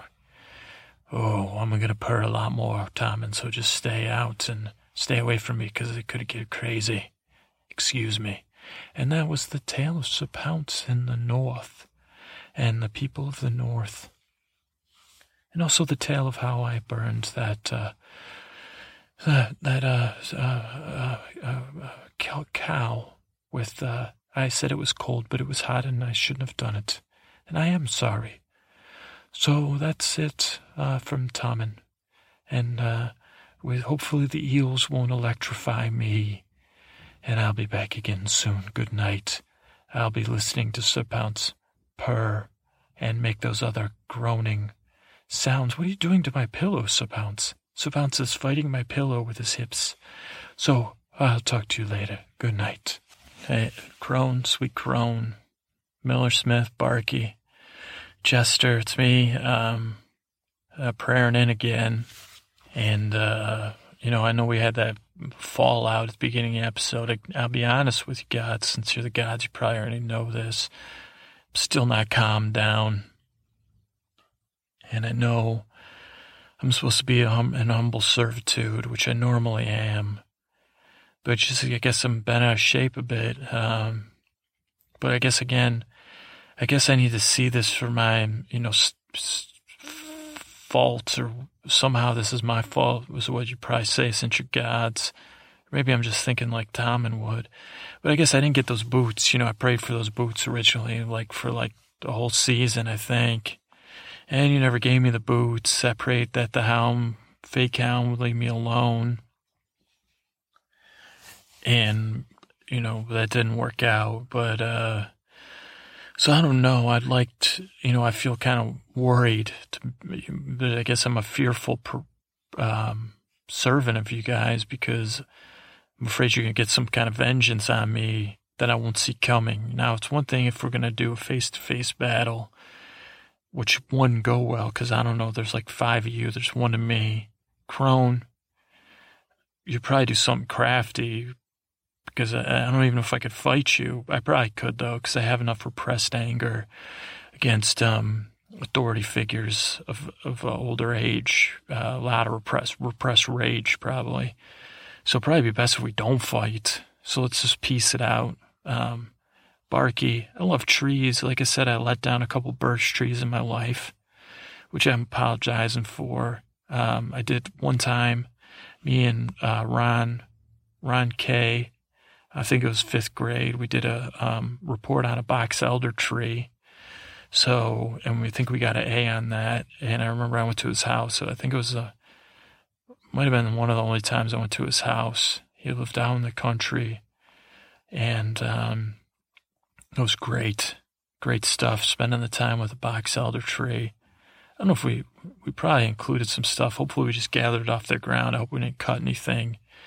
Otherwise, you'll be vengeful. But Barky, let's just make peace because I know you could drop stuff on my head, which would be no good, or trip me with branches, poke my eyes out. So I don't want to do any battle with trees. And I still got to get those DVDs back because, and plus, like I, like I said, Barky, I think I got people that you like, like Groot, we've talked about, Treebeard. Um, there's probably other tree figures uh, I'm trying to think. There's like a, I guess, a archetype of cartoon tree, evil trees, like Scooby Doo type stuff. But I'm sure maybe you, maybe not. Maybe they're misunderstood, and you could hang with them. So that's something. So let's just piece piece it out, Barky. Jester, obviously I don't want to go up against you because the people that are only in season one and season two don't know who you really are. But you're cool, man. Like way you're like so much cooler than me. And I like so I look up to you. You're like the smoothest smooth of the smooth. And then you passed away and you became the jester god because you find so much amusing of our human humanness. You find that amusing and you're, you're totally like the uh, Bacchanalian type god that I can't, you know, quite get, I can't indulge in that anymore. So I like looking up to you, knowing that you're up there drinking wine and, and, and, and ales and making sweet love to everybody, um, except the maiden. Miller, you know, I need, I need to eat. I don't want to get grinded up in any mills myself. So again, I'm sorry but I'm gonna get in that yeah. And Smith, obviously, I don't want to be melted down. I don't want to be rendered. I don't want to be made into a tool. You know, I'm already tooling enough. I don't want to be molded and, and I don't want to be molten. Just no doubt about it. Mol- molten person is no, I'm not going to do anybody any good, not even you guys. And then I don't want to be stuck in like one thing, like a sword or even like a freaking something even boring and then have to wait like eons for somebody to be like, hey, let's melt this down and make it into something cool, like a sword, a cool sword, like Jon Snow's sword, um, ice, ice, uh, ice thingamajig, or Stannis' sword, sword Lightbringer. And I don't, I don't necessarily want to be that sword because Stannis is kind of, I like Stannis. He reminds me of my roommate from uh, New York and the Bronx, Chris. Um, you know, very serious and um, you know literal. Uh, but, you know, he he's not as bad as Stannis though. So that's um, so I don't want to you know again I don't want to fight you guys, but again it can't be just like um, you know I can't I gotta stand up to you every once in a while. I got you know and then not even pretend stand up. Because what God, what you know, what would I be doing good, you got gods, if I didn't tell you what you know? I'm like the Onion Knight here. I gotta tell you some truths every once in a while. No, don't cut off my fingers, please. Please don't be cutting off my fingers. But you know, how am I gonna deal with Cat Stevens? I'm just distracted this week. I didn't get anything done because my heart was um, going out to people. There's a lot of um, okay, yeah, I guess I don't want to go down the whole philosophy, uh, theology of like why is there suffering, and why you know people have to get bad news or go through tough times. Because I know uh, you just you guys just deal with the stuff in Westeros, and I got to be in. That's the problem with bridging this friggin' gap between multiverses. It was a mistake. Um, because I guess I don't know. Is that what you're saying? You can't help me out here in the Earth world? because that's like a lot. Then I'm going to have to, because that's a lot of praying. If I got to pray to you guys and, you know, re, you know, return to my original roots that I was raised in or find some new roots, um, that's like a, a lot of, uh, a lot of higher powers. I mean, you guys are already, frick, how many? What do you got? Crone, one, Miller, Smith, Barky. Jester. Did I miss anybody? Maiden. Barky, it's like every tree on top of that. Miller. I mean, it's like I get get a piece of bread. I feel like I gotta, you know, say thanks, and I should. You know, I'm I'm not great either. I'm sure there's the amount of uh, umbrage that someone could bring my way, Mazin style, or you know any other style, and justified umbrage. That's what I like about Craig's umbrage justifiable umbrage. You know, there could be a lot of umbrage towards me. Maybe gods are mad at me, um, um, and that's fine. Go ahead, be mad. Go ahead. That's like a tactic that I don't appreciate. Let's just be, yeah, let's truth telling, a little more Onion Knight. You know, I don't appreciate it. I, I, how do you do I message? I feel, I feel what when you I thought it was like separate the person from the problem. But, you know, if you're going to get mad at me for being mad at you, that's like the oldest trick in the book, gods. Crone, come on. You've been around long enough. Like what? You, you don't look you don't look a year over a thousand Crone. You know, you're serious. Thousand million years. No, I'm just being hurtful now. Serious, you can be mad about that, but don't be mad at me. I feel angry when you're angry at me for being angry. Is that separating? No, that doesn't seem like productive. This is the kind of messages that never sink in for me, Gods. This whole um, diffusing, getting to yes type.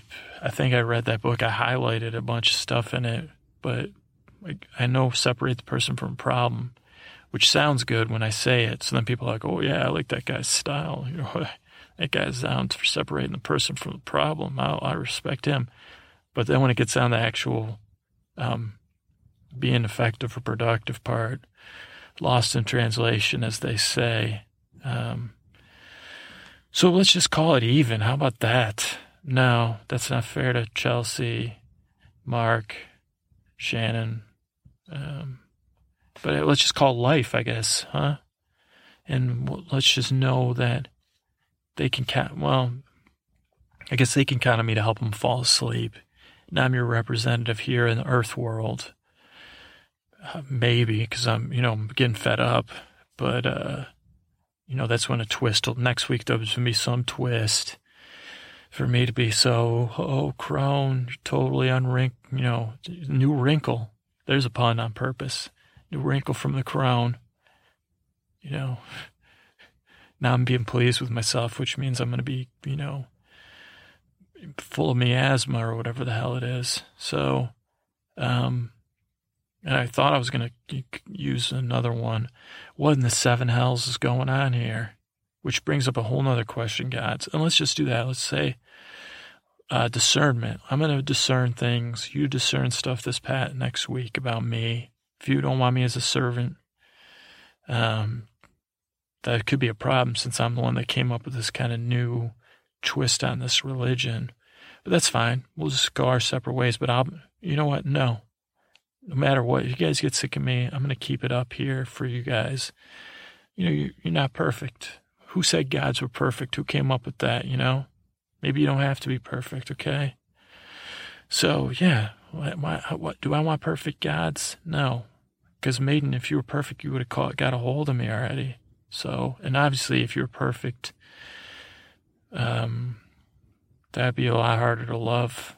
Because what would I be like? That's like a some that'd be tough to be a narcissus, narcissus looking into something your eyes, and then you're perfect and I'm not. That would cause some problems. Um, so let's discern things this past week, but I had a question for you guys, and you can discern and get back to me. When I was thinking of what in the heavens, seven hells is going on, who's running the seven hells for you guys? Because I hear about all these, you know, gods. Is that R'hllor or the Reaver god? Because R'hllor, they're trying to say Lord of Light. The night is, night is dark and full of terrors. So just wondering who's running the seven hells because I, I kind of have like an interest in that kind of stuff. It interests me. And the, the, how how stuff gets run down there. I don't know. It titillates my imagination. Um, and I have a couple people I could recommend if you don't got anybody down there. So that's it, uh, gods. I guess we're in discernment mode again. I don't, um, next week I'll get back to working on praising your names and getting rid of, you know, reestablishing balance reestablishing balance in George R. R. Martin's universe so that he doesn't see that I screwed things up. And then I guess I got to quit with the bothering uh, Tommen. Uh, depending on what Mart he's got planned, maybe he doesn't have it. Probably has stuff already happened that I don't know about. So I'll do that. I don't know if I can. I like Tommen too much though. He's just a great, great, great. You know, I have a, he, he stirs my heart up. I feel, you know, feel for him. Just like I feel for our friends Mark, Chelsea, Shannon. Okay. So that's it. We we agree to, um, I agree to be disagreeable sometimes, God's in the, in the interest of truth to you. And you can agree to smoke me. Go for it. And then if it triggers a war between us, or you want to do it on some passive aggressive way, like trip me and knock out a tooth, or make it so me and the maiden never hook up, or you know, whatever. That's fine. Um, I guess I can deal. I've been dealing with it for my whole life. Um, you know, it's called human, human, human, humanism, humanity, being a person. It's not easy down here.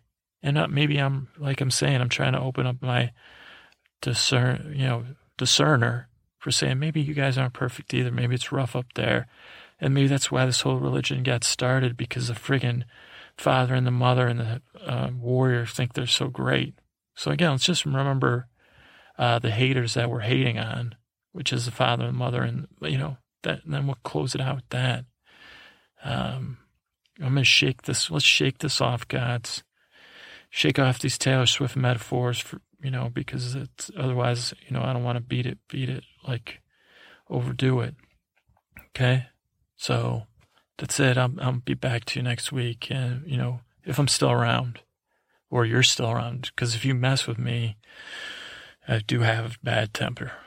But again, I'm, you know, I'm hoping we get some, this is just a, you know, bump in the road between our relationships. All right. Good night.